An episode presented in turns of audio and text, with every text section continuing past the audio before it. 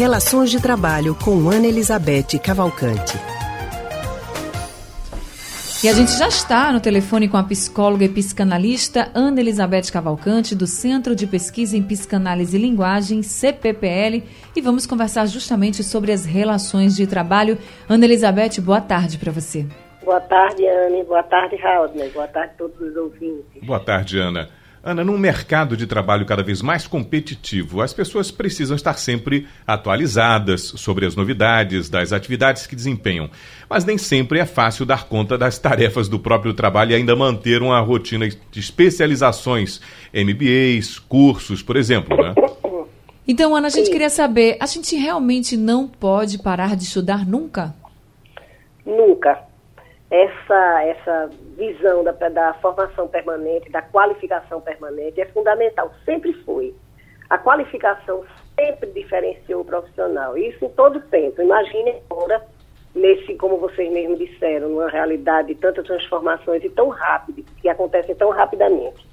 Então, de fato, a, a qualificação permanente é alguma coisa que tem que estar na cabeça, tanto dos profissionais individualmente, como das organizações, de um modo, de um modo geral, sejam elas públicas, privadas, é, sejam empresas ou, ou organizações de terceiro setor, a qualificação é alguma coisa que é indispensável para o bom desempenho dessas, dessas organizações. Então, é, desse, pensando desse modo, né, os profissionais devem correr atrás da sua capacitação e as empresas, as organizações devem também facilitar isso, agenciar de alguma forma, facilitar, no limite até é, patrocinar mesmo, que é muito comum hoje, né? Por quê?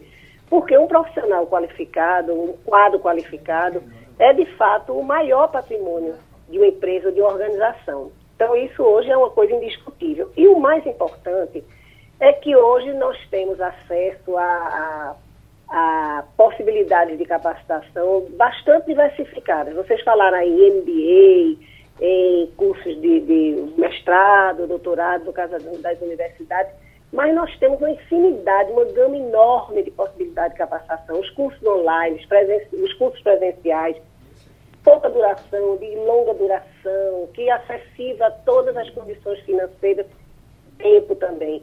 Então, o que é importante é que o profissional esteja antenado para procurar, dentre essas várias possibilidades, aquilo que de fato vai agregar uhum. é, a sua, ao seu desempenho profissional. Esse é o mais importante, né? É difícil agregar, é difícil é, é, fazer essa, esse gerenciamento do tempo, de, sem dúvida, uhum. mas por isso que isso tem que ser uma atividade bastante planejada. Ana, e exatamente esse planejamento para cumprir com essas obrigações, que é o trabalho, a família e a vida social e os estudos também, não é? Isso, sem dúvida. É um investimento e o planejamento passa por onde? Passa pelas condições que você tem no momento, né?